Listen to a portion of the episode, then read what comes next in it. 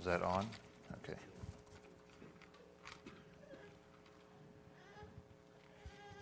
Well, it definitely feels like fall this morning, the dark, rain covered morning, but fall has to come for winter, and then winter has to come for spring.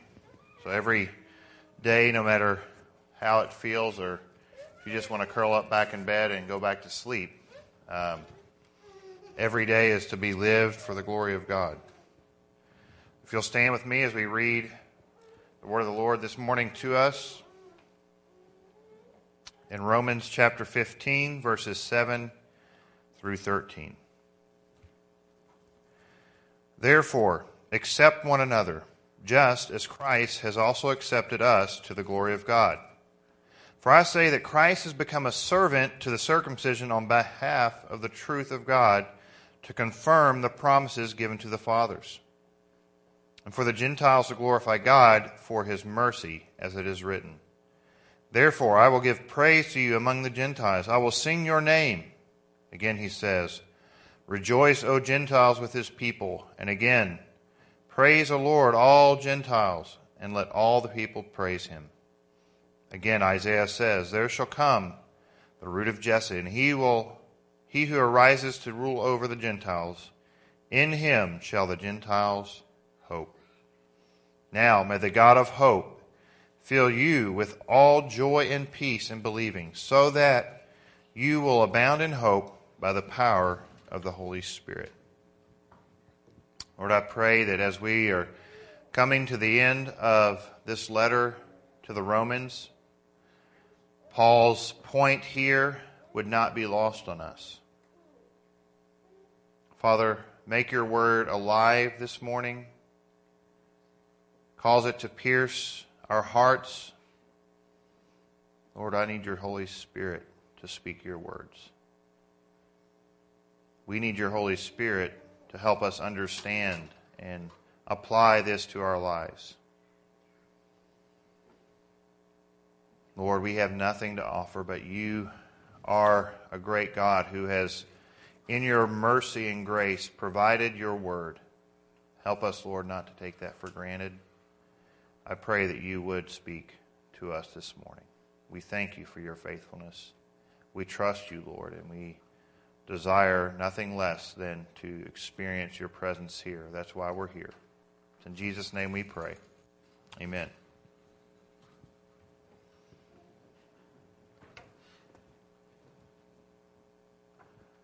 So, Paul has been journeying with us through Romans and really, this is the last section that we'll be preaching that is his point of the letter.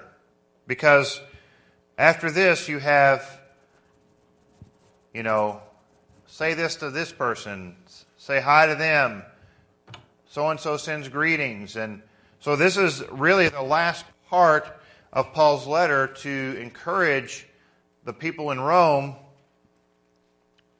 to love one another. And really, this is the point. Verse 7 is the climax of chapters 14 and 15.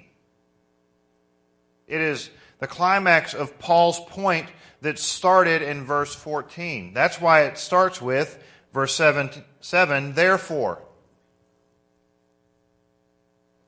Right? See, therefore, we all know that that means it's arguing for something that came before. And so Paul started in verse 14. Remember this. He said, Now accept the one who is weak. See that word accept? Same word, same root word. Now accept the one who is weak in faith, but not for the purpose of passing a judgment or on his opinions. Then in verse 14 and 15, or chapter 14 and 15, Paul has gone on to explain how that works out right? We've seen that. We've seen how our love for them seeks to remove stumbling blocks. It seeks to set aside our liberty so that our brothers and sisters can walk with God.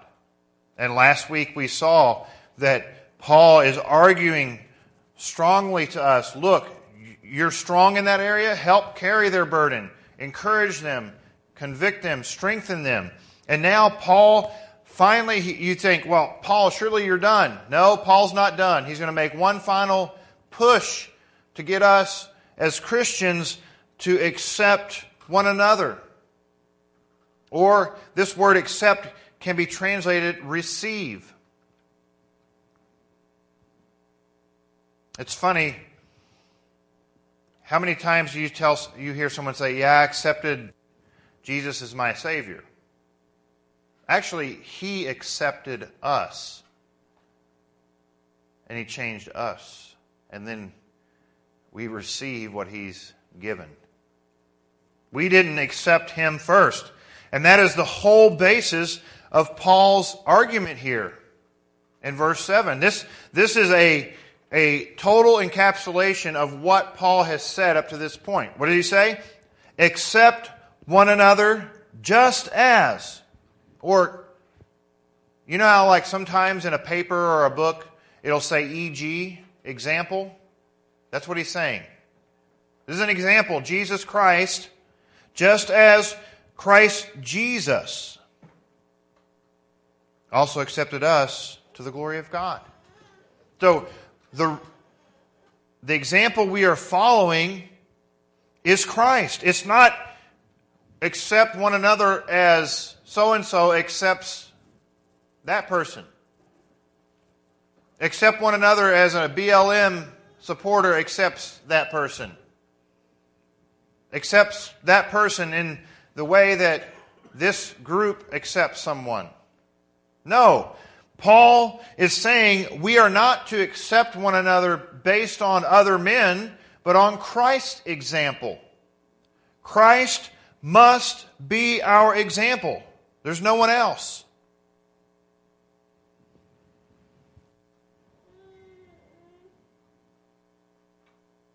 And the amazing thing is, we don't accept based on what we think about that person.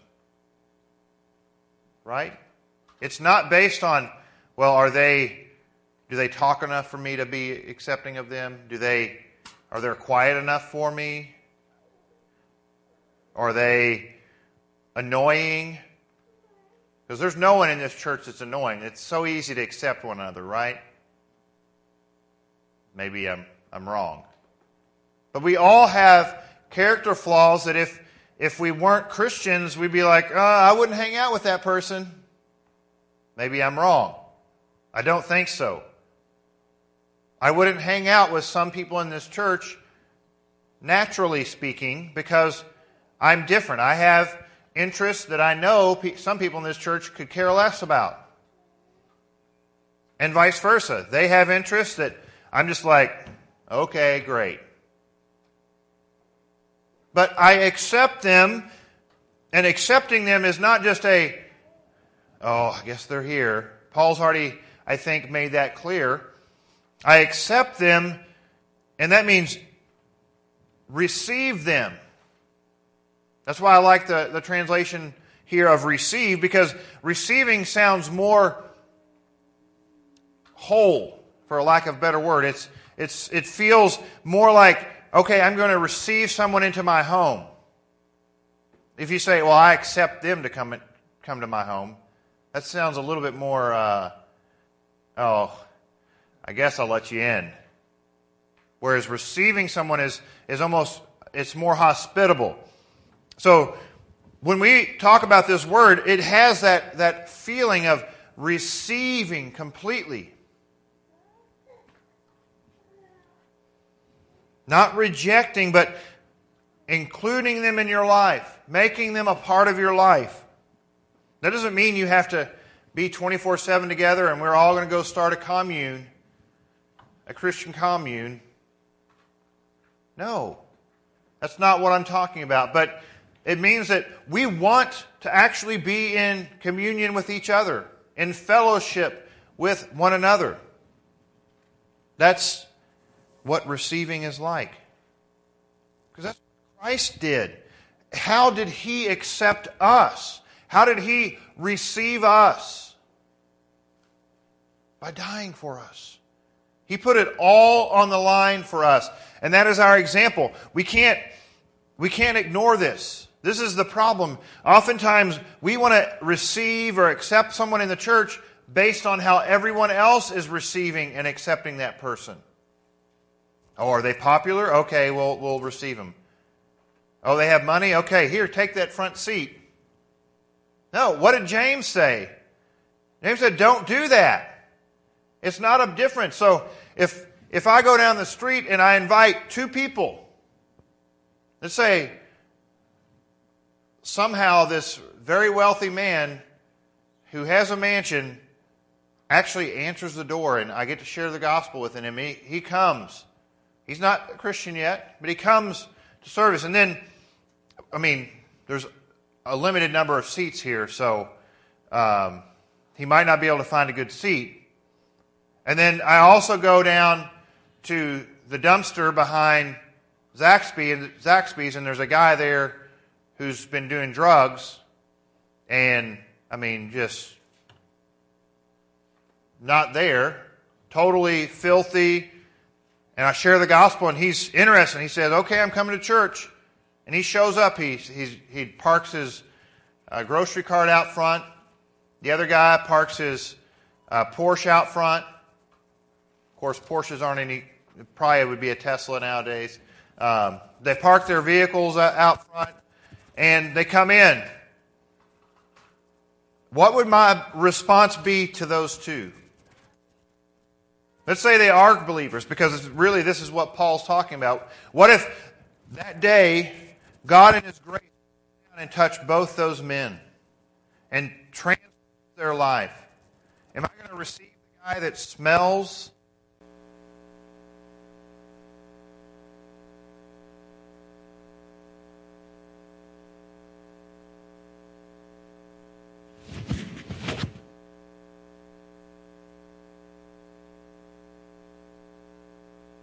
Is that is that working? Okay. But uh, imagine that those two men have become believers. God, in His grace, through the message preached, transformed those two people. And they come in this, the door, they've been transformed inside. God's doing a work, but something hasn't changed outside yet. It's a lot easier to see on the guy who's been addicted to drugs because when he walks in, a smell walks in with him. Am I going to receive him in the same way that I receive that rich guy? I'm gonna, I'm gonna run in, run to him and say, Oh, praise God, I'm so thankful that God saved you. Here, come take this seat. I use this example because I think oftentimes it's easy to say, well, yeah, I receive everyone the same. But do I? Do I see the broken and destitute in the same way that I see those who have wealth and means but don't have Jesus? Because When they become Christians, it's easy to think, well, the, the wealthy guy, you know, he's good. Now, now he's added Jesus, so he's good. And to think, well, oh, the, the guy over here, he's got way more problems. No, they both have their issues. God is doing a work, but he's received them into his kingdom. He's made them children of God. And so, the way that we receive one another is an indication of what we believe God has done to us, what Christ has done. It's interesting here, if you remember in chapter 14, verse 3, you can just, on mine, it's just a page over. But in uh, Romans 14, verse 3, he says, he says this, and the one who eats is not to regard the, with contempt the one who does not eat, and the one who does not eat is not to judge the one who eats for God has accepted him. See, same phrasing. And you go back here to verse 7 just as Christ also accepted us. So now Paul has made this an integral part. We accept one another because Christ accepted us. Not because Christ accepted them alone, but because Christ accepted all of us. None of us deserve to be his children. That's mercy. Right? And the amazing thing is that when Christ accepted us, it glorified God. Your salvation, the work of the Holy Spirit in bringing you to Christ, glorifies God. And sometimes you may think, well, there's no way. I just don't understand how that's glorifying God because you're struggling with something. Or you're, you feel like, man, I'm, I'm a nobody. That's actually better than the other alternative, I think, sometimes where we think we're somebody and, well, yeah, of course God got the glory when I became a Christian. Right? But the thing is, we can go either way. If we say, well, how could God get glorified out of me? And you, you continue to believe that, what are you saying? God made a bad choice by choosing you and accepting you. You're rejecting God's choice as good. And the other extreme, of course, is prideful. Well, of course I deserve to be accepted. I, I'm known by all these people. I have a name that is common and, and well known. But when Christ accepted us, God got the glory. Not you, not the person that shared the gospel with you, not the pastor of the church, not the church. God did. If God were, in His grace, to use this church to reach this community, and one day this church building was full with new believers, some maturing already and some fresh. If God does that in His grace, the church should not get the glory. God should. Because we're just a small group of people. But if God uses us to be a part of receiving His own in this community,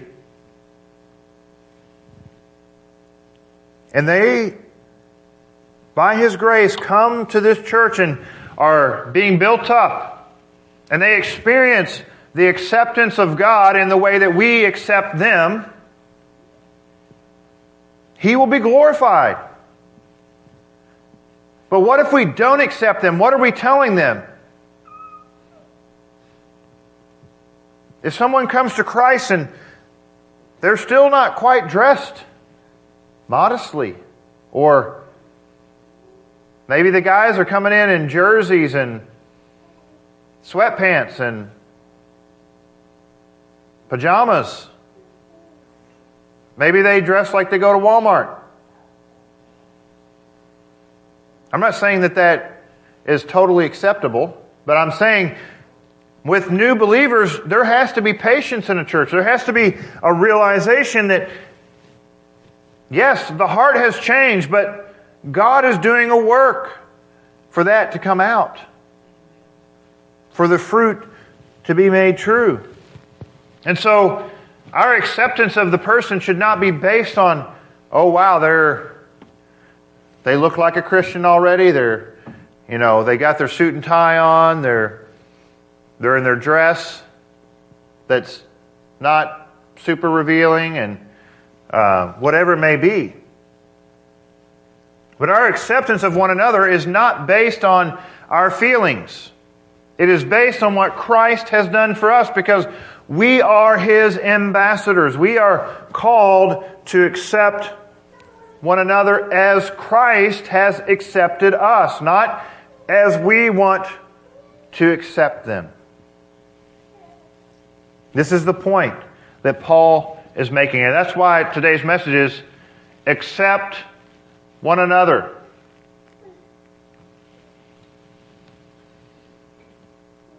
Now, Paul is going to give us a reason, a purpose here for this. In verse 8, he says, For I say that Christ has become a servant to the circumcision on behalf of the truth of God to confirm the promises given to the fathers.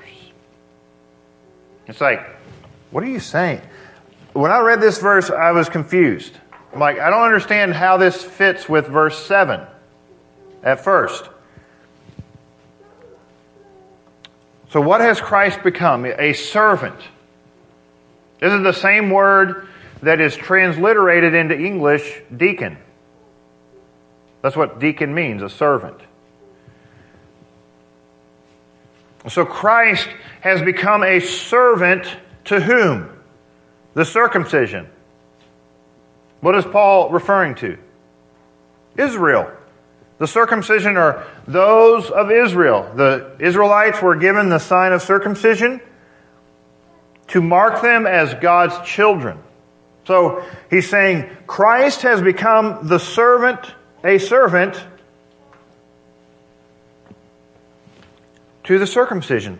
And it's interesting, has become. This is an action that has started but has not completed. Isn't that interesting?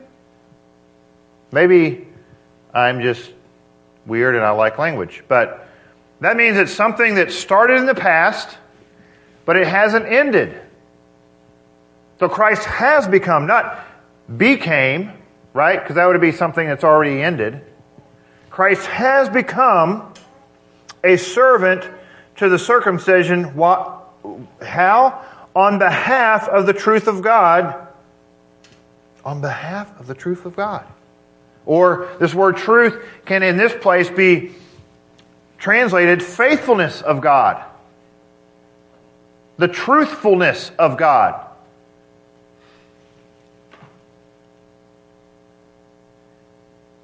So Christ has become a servant to the circumcision so that the truthfulness of God will be made evident. That's what he's saying. How? How's that happening? Well, he gives us to confirm the promises given to the fathers. Remember all those Old Testament promises? What does it say in uh, Corinthians? Is it 2 Corinthians 1.20? For all the promises of God are in Him. Yes and amen. All of the promises. And Paul was not talking about the New Testament yet. He was talking about all the Old Testament promises are yes and amen in Christ. So Christ is a servant to the circumcision, to the people of Israel. They haven't been cut off. This is another proof that the people of Israel are still his people. That doesn't mean that everyone who's Israeli by ethnicity is elect, but that God still has a special heart for the people of Israel, and He's going to save a remnant.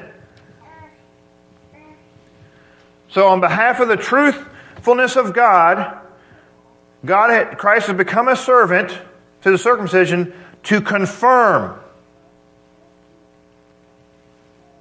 To confirm.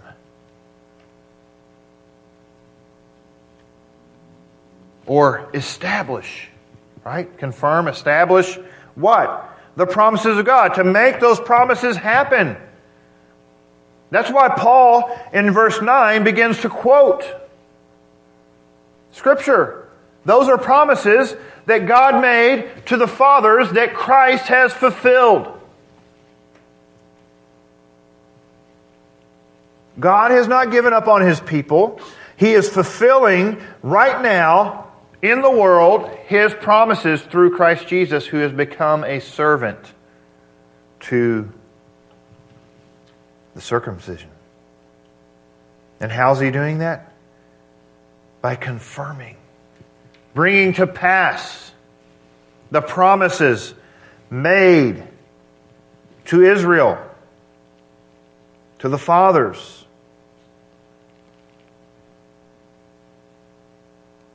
But this is a two sided reason. First, it is to confirm the promises given to the fathers, and, verse 9, the beginning of verse 9, he says, and for the Gentiles to glorify God for his mercy. It's not just to confirm, to establish the promises of God to the fathers, but it is also so that the Gentiles, this word Gentiles is nations, can be translated nations. And for the nations to glorify God for his mercy.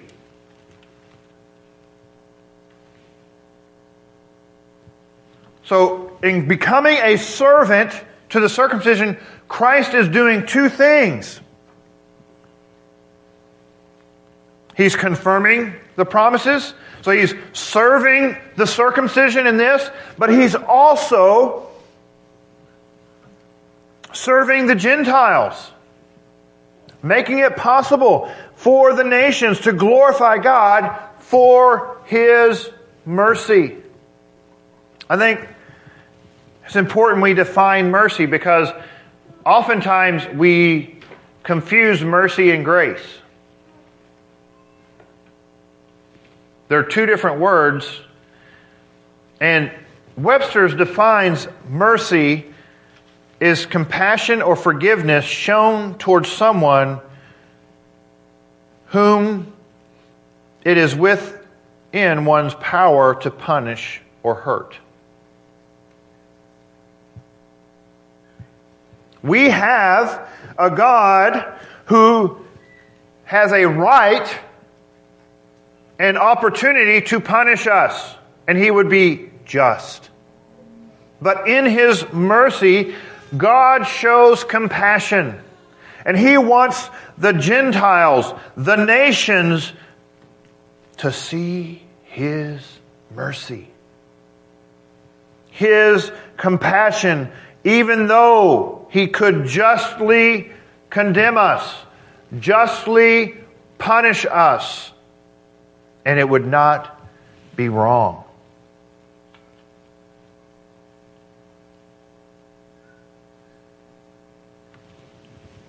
God seeks glory from the nations for his mercy.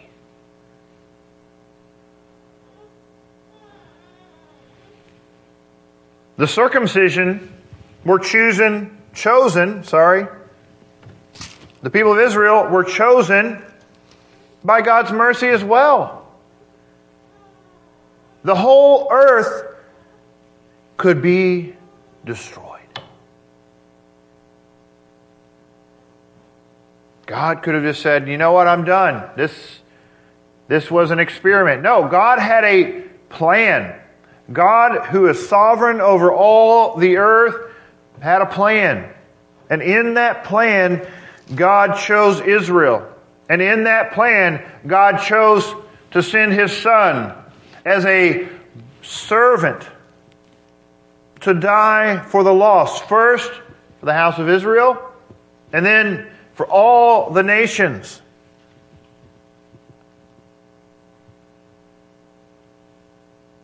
God desires worship. God desires men and women of all nations to worship Him. That's what this is about. Not just Israel worshiping Him, but God is bringing to Himself men and women from completely different backgrounds. You don't understand their culture, they don't understand yours. And that's the problem that Paul is dealing with in the Church of Rome. It is a metropolitan city as, as metropolitan at the time as possible. I mean, it is the center of the Western world. So, can you imagine the, the cultures that were there? The barbarians from the north, you have people from the Middle East and Asia, Arabia, Africa, all these people, and there's people from all those places living in Rome. And by the way, the church was one of the most diverse places in the world. Because the church historically accepted all people. They say, oh, you're black, you're white, you're, you're this ethnicity, you're, you can't come in. No, they accepted all people. And so it's likely here in the Church of Rome that there are people, uh, Jews, Gentiles, or people from all nations, they're all together. And there's old problems, old cultural issues, and they're, they're butting heads. And, and Paul is trying to make the point look, God will get the glory when you are accepting one another. God is purposing this. This God didn't go outside of the Jews to reject the Jews. So Gentiles, stop acting that way. God didn't adopt them so that you could treat them like a second class brother. Okay? Then, then Paul's going over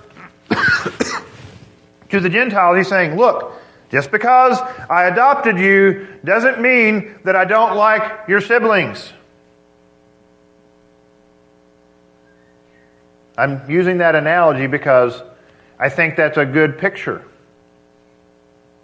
The Jews think, well, you were, you were just a poor orphan and my dad felt bad for you and brought you in. Or the orphan think, could think, once they've grown up and see, you weren't, you weren't, they could use uh, you weren't enough for your parents, so that's why they adopted someone else. They needed someone that they could love. And I know those but that's how the world thinks, right? If we have a, a, a, worldly mindset, and that's, I think, again, this is not explicit in the text, but I, I don't think it's an accident that Paul spends a chapter and a half talking to them about accepting one another. Your cultural differences are not sufficient to separate you. We don't need the first church of Asian believers, and then the first church of Arabic believers, and the first church of African believers, and the first church of Egyptian believers, and the first church of barbarian believers in the same city. There's no reason to have five here, five there, five there from all these. We are one in Christ. That was kind of a side note, but Back to mercy. It's God's mercy. And what is God's mercy like? Well, I think Spurgeon had a great way of talking about it. He said, God's mercy is so good that you may sooner drain the sea of its water or deprive the sun of its light or make space too narrow than diminish the great mercy of God. you would drain the sea of the earth, the seas of the earth, before you could diminish the mercy of God. Why? God's mercy is infinite. We look out in space and people keep saying the, the universe is expanding. Hmm, that's shocking. You mean God's universe that He created in a moment is expanding? We, we can't even see the, the infinitude of God's creation. How can we understand the infinitude of God's mercy that has no bound? This is the thing about God's character. When God says, I am a merciful God, what does that mean? God, who is infinite, has a mercy storehouse that is actually impossible to measure. It cannot decrease. Do we want God to be glorified for His mercy? I hope so, because If it weren't for God's mercy, not a single person in this room would be here. Because guess what? The word Gentiles, that applies to us. We're the nations. Anyone who was not a Jew was a Gentile. Nations.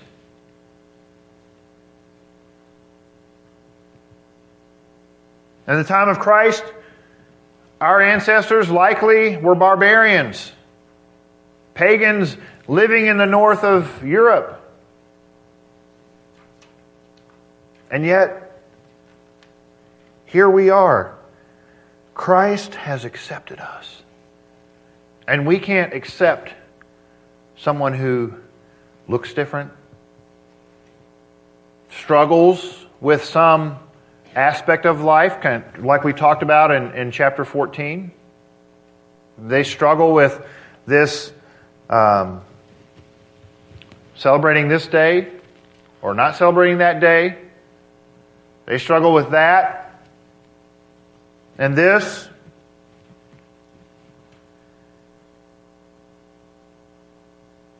So, Paul, he's going to the promises, verse 9. Right?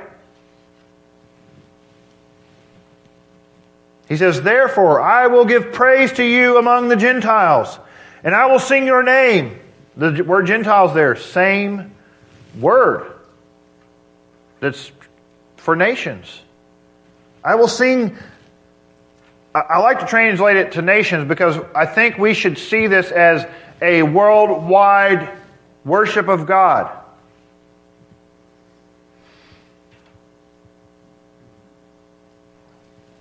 Therefore, I will give praise to you among the nations, and I will sing your name. You see, does it, doesn't that seem to have a more powerful effect to you personally? We don't, we're not Jews. We didn't grow up in a Jewish culture, so the word Gentile is like, oh, those are unbelievers, right? We don't think about it as the fact that applies to us. We were Gentiles. We are Gentiles. If you were to go ask uh, a, an Orthodox Jew, especially the devout Orthodox Jews, what would you consider me? They'd be, if they thought about it deeply, in a religious sense, they would say, Oh, you're a Gentile.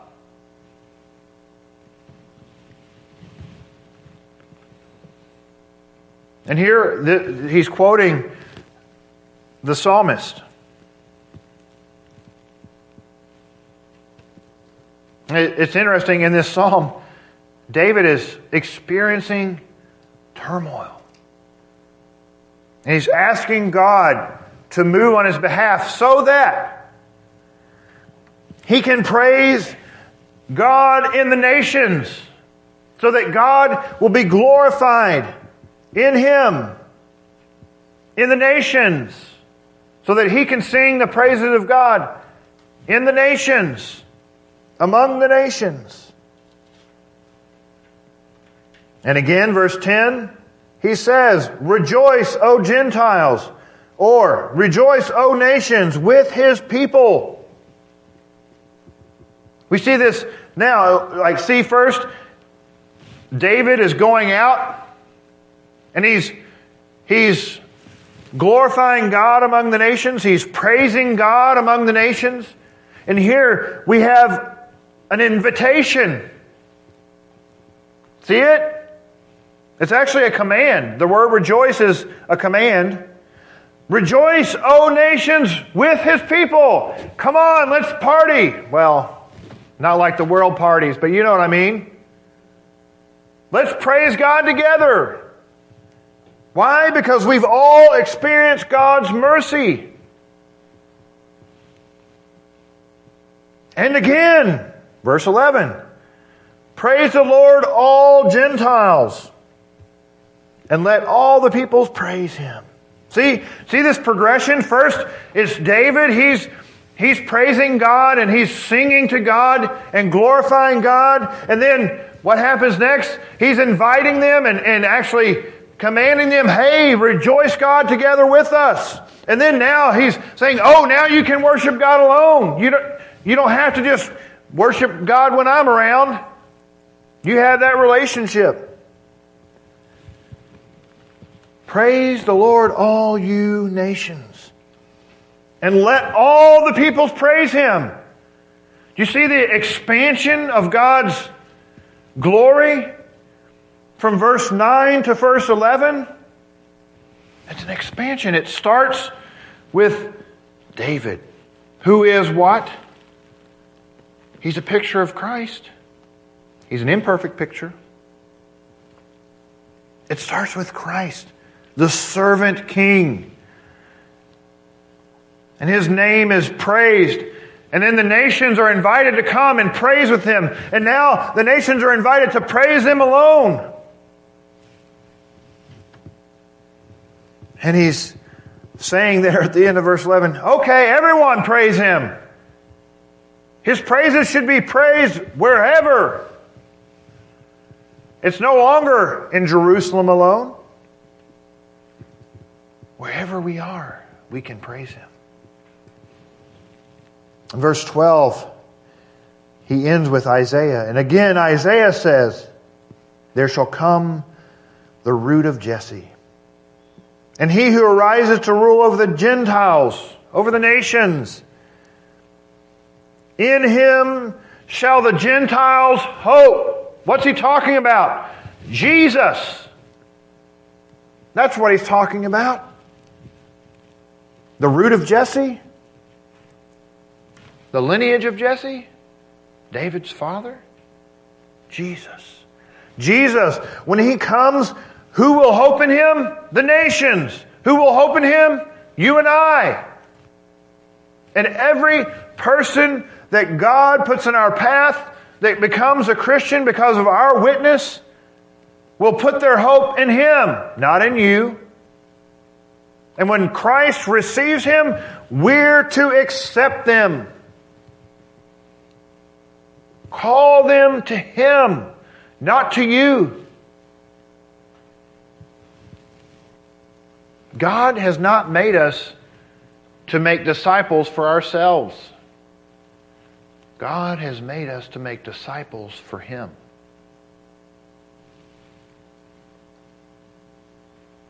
And if we lead the nations to hope in anything but Christ, they will fall away. They'll find a new hope because all other hopes will fail. And if you don't believe me, turn with me to Ecclesiastes.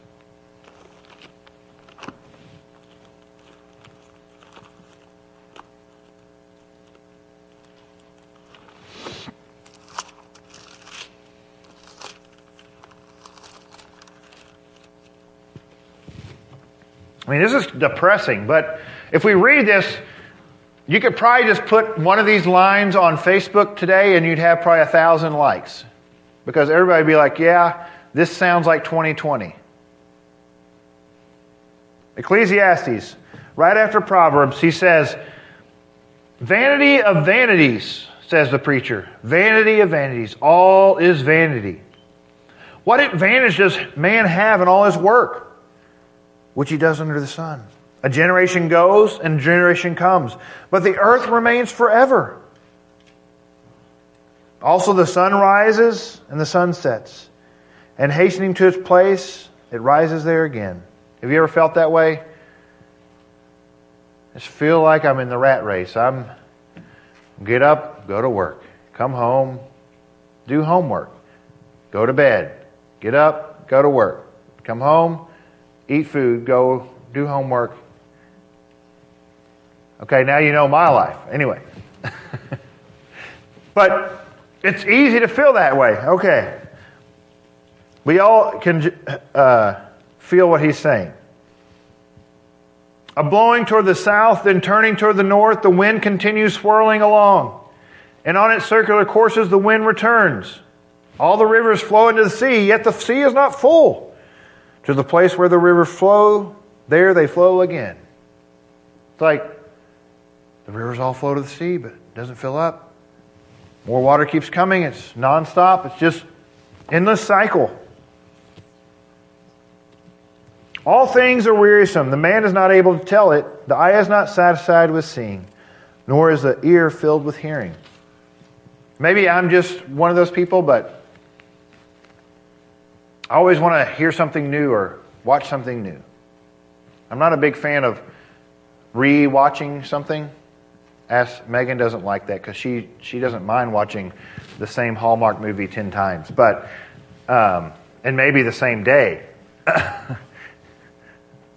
well, maybe not, but she likes rewatching stuff, and I'm kind of like maybe in a year, maybe in a couple years. Uh, I'm always that there's that that inclination in, in me to want to listen to something new or watch something new. That which has been is that which will be, and that which has been done is that which will be done. So there is nothing new under the sun. Is there anything of which one might say, See this, it is new? Sorry, already it has existed for ages, which were before us. There's no remembrance of earlier things, and also the later things which will occur. Talk about a truth for our, our generation. No remembrance of the earlier things. There will be for them no remembrance among those who will come later still. And in verse 13 he says, I set my mind to seek and explore by wisdom concerning all that has been done under heaven. It is a grievous task which God has given to the sons of men to be afflicted with. I have seen all the works which have been done under the sun. Behold, all is vanity and striving after the wind. What is crooked cannot be straightened, and what is lacking cannot be counted. And I said to myself, Behold, I have magnified and increased wisdom more than all who were on over Jerusalem before me, and my mind has observed a wealth of wisdom and knowledge. I have set my mind to know wisdom and so to know madness and folly. I realize that this also is striving after the wind. Like, even with all my wisdom and knowledge, it's vanity. As he says is, because in much wisdom there is much grief, and increasing knowledge results in increasing pain. This is a very, what? depressing book, right? But it speaks to truth.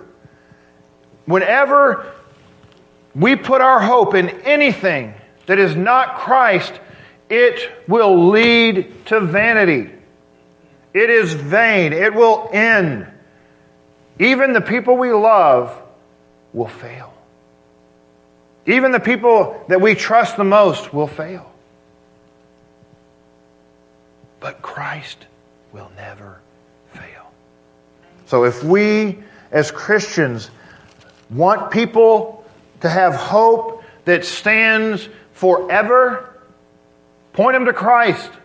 Because guess what? Christ never sinned, and he never will. And he lives to make intercession for us. He gives us the greatest hope. And you know why people want to receive Christ? The Holy Spirit does a work in their heart, but He also has made us ambassadors. Our reception, our acceptance, not of sin, but of people, is a picture to the world of God's love. That you can be, have hope in Him. Yeah, they, they've made mistakes and they need to deal with sin.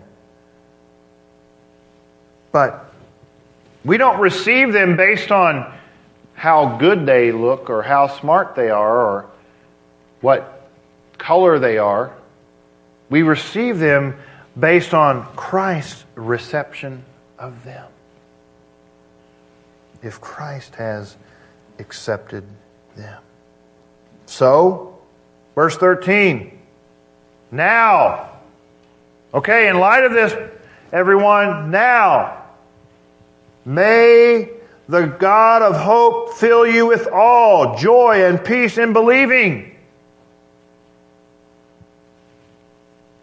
May He fill you. This may is, is kind of an exhortation to them, but it's also a prayer, a, a wish, a desire of Paul. It's like he's I, I said this last week. He, he used this same kind of expression in verse 5. Remember, he said, Now may the God who gives perseverance and encouragement grant you to be of the same mind with one another. Remember that? So, same thing here. Paul's saying, Now, may the God, it, it's, it's like he's praying, Okay, Lord, grant them or fill them with joy and peace in believing. And believing what? Jesus and believing that God is the God of hope, that He has drawn the nations to Himself, and He's drawing the nations to Himself. It's not done. Christ is still the servant.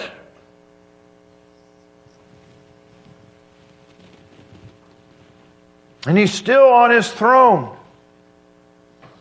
If you want peace and joy, you have to go to the God of hope. You can't find it in a political party. You're not going to find it at a political rally. You're not going to find it anywhere. I don't care where you go. Go buy yourself an island, build yourself a mansion on it, and you won't have joy and peace there either. You can get away from everything this world offers, and you're not going to find peace. Go hike the highest mountain swim the deepest sea, trek the longest trail, drive the coolest car, but you're not going to find peace and joy in that. That doesn't mean we can't enjoy those things, but if that is our hope, if that's where we find our hope, we're going to be going back to Ecclesiastes. I've looked all over the world and I can't find hope. I mean, just ask Tom Brady. He was asked once about his hope. And he essentially said, You know what? I don't have a lot of peace. What do you think these guys, these athletes who are great at these things, lose it? They think, uh, how many of you have heard of Michael Phelps? A famous, the most decorated Olympic athlete of all time, most gold medals of any athlete in the Olympics. And yet, after the, the Olympics, when he won all those medals, he started doing drugs. I mean, just went off the deep end. Thankfully, he's come out of it, but unfortunately, he's turned to the wrong means of doing that. But what, I, what I'm saying is, success and fame will never bring joy and peace. It might, it might give you a momentary happiness, momentary, but it's not permanent. The God of hope is the only way that we as believers, we as people, can have true joy and true peace. And that is no matter what is happening. 2020 can't take your joy and peace away. I know that's shocking You look at Facebook and everybody's like acts like 2020 was like an atomic bomb went off and everybody's recovering from it. It has been a very strange, a very difficult year. But I've struggled, yes. Not necessarily from that stuff, but from other issues, the, the stresses of life. But I can tell you honestly that I have a hope that can't be taken by Corona or BLM or any of the, the maddening things that are going on, even the election that's coming. I know it's hard to believe that I'm not up in arms because I'm concerned about the election. Guess what? The God of hope will be in control no matter who is put in office. November 4th, God will still be in control. January 1st, same God, same hope. Four years from now, same God, same hope.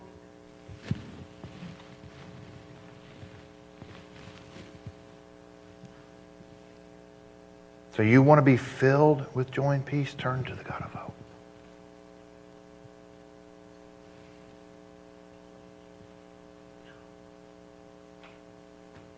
so that you will abound in hope. Abound. Just think the God of hope.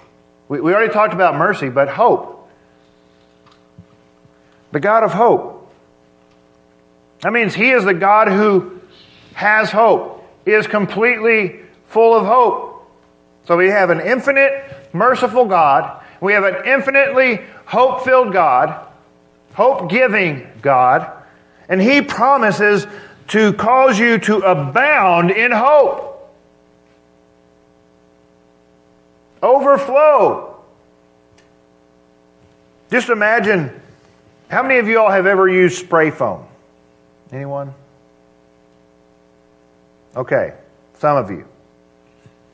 Well, when you put spray foam in a crack, it expands to fill it up, and if you put too much in, it expands out and it gets messy, and you decide that you're a Christian so you don't curse because you got it on the carpet and you can't get it off. But spray foam abounds out of the hole. And when we follow Christ, it's like God is taking a spray foam can full of hope and He just keeps pulling the trigger.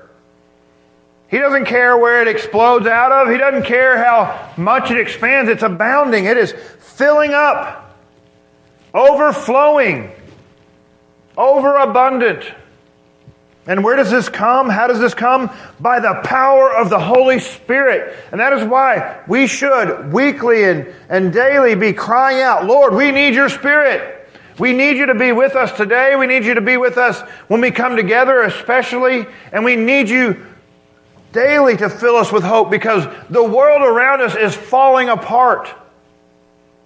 Sometimes it looks more so than others, right?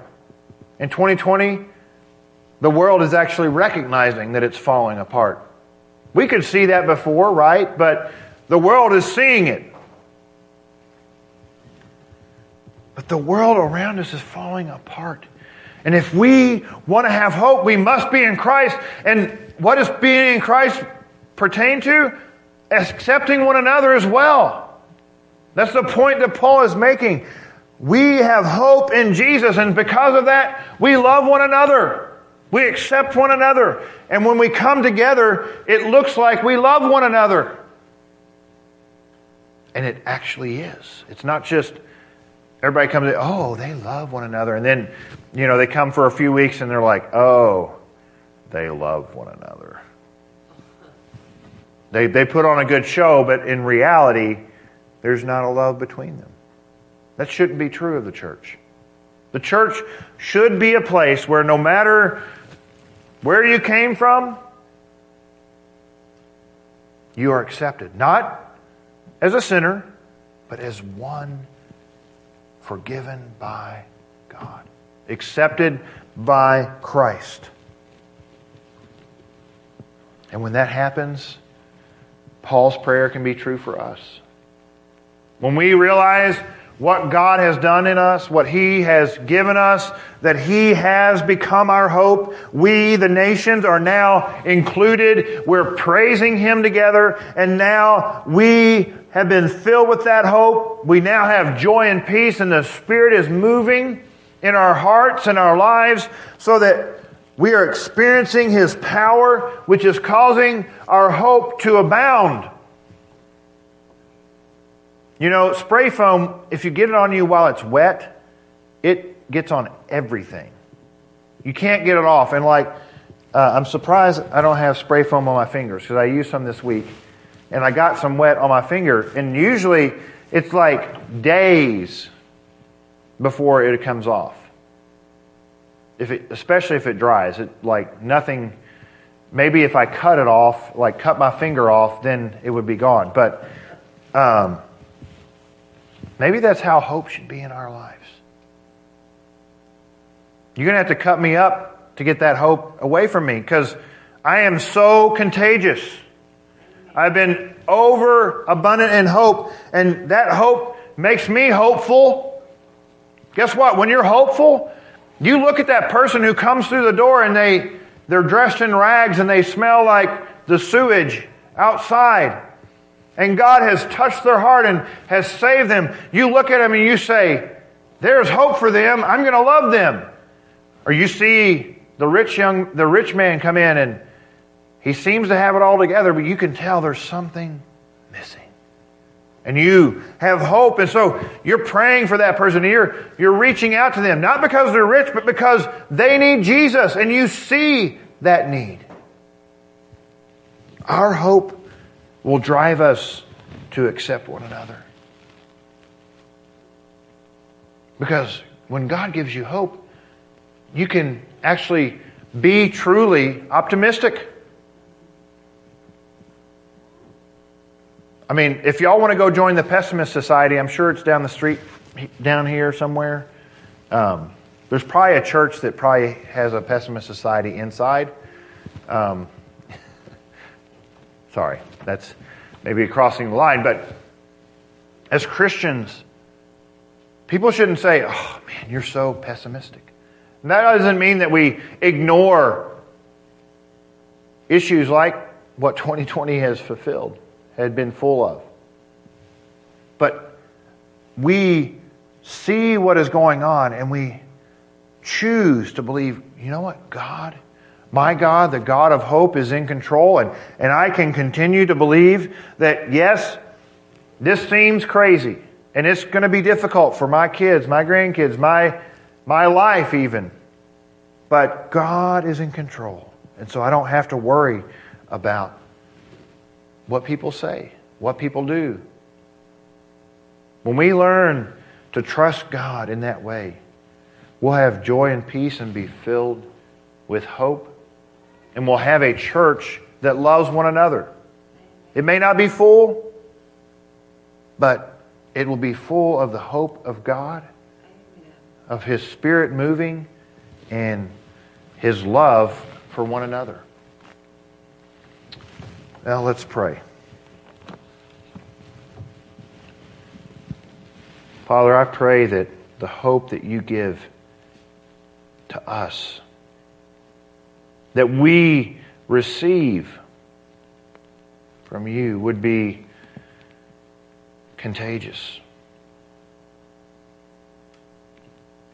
And that we would see those who you save and see your love, your acceptance of us.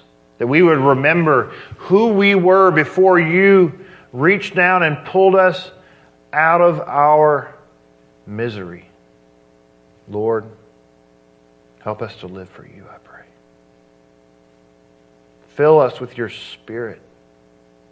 Lord, we need your Holy Spirit's power, not only here this morning and, and every time we come together, but daily. Give us a hunger and thirst for your Spirit. Lord, we can't live without you.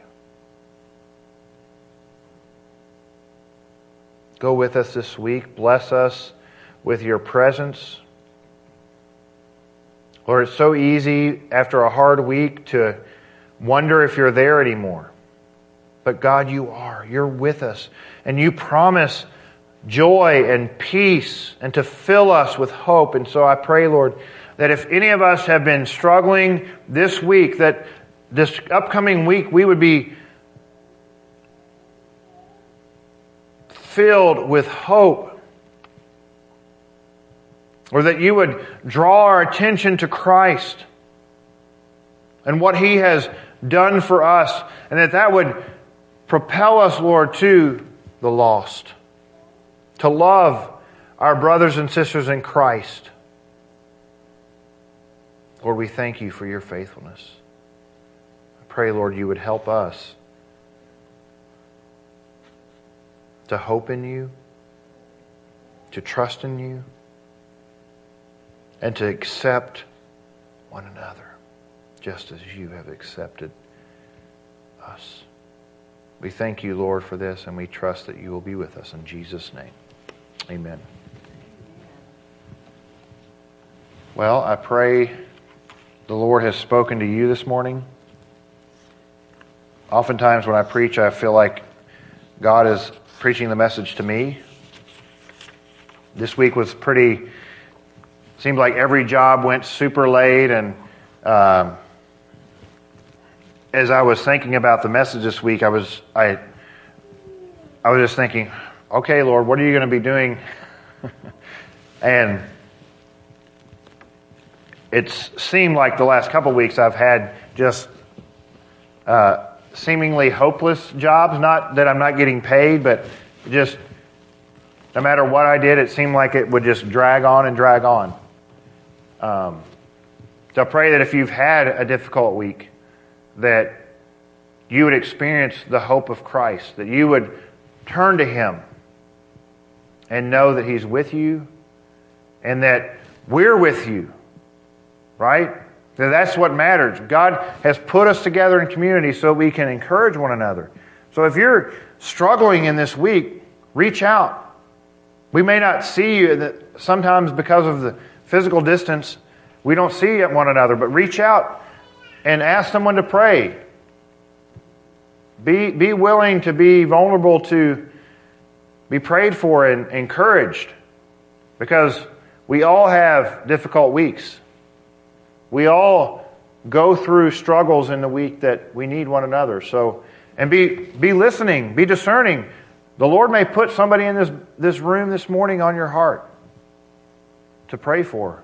Don't ignore because they may come in next Sunday and have a testimony of God's faithfulness, and they'll be like, Yeah, on Tuesday this happened. And you're like, Oh, God told me to pray that day for that person. So be listening. And I'm, when we finish with Romans, I want to do a small series on the gifts out of Corinthians. So um, I hope that we, we may finish next week. I don't know.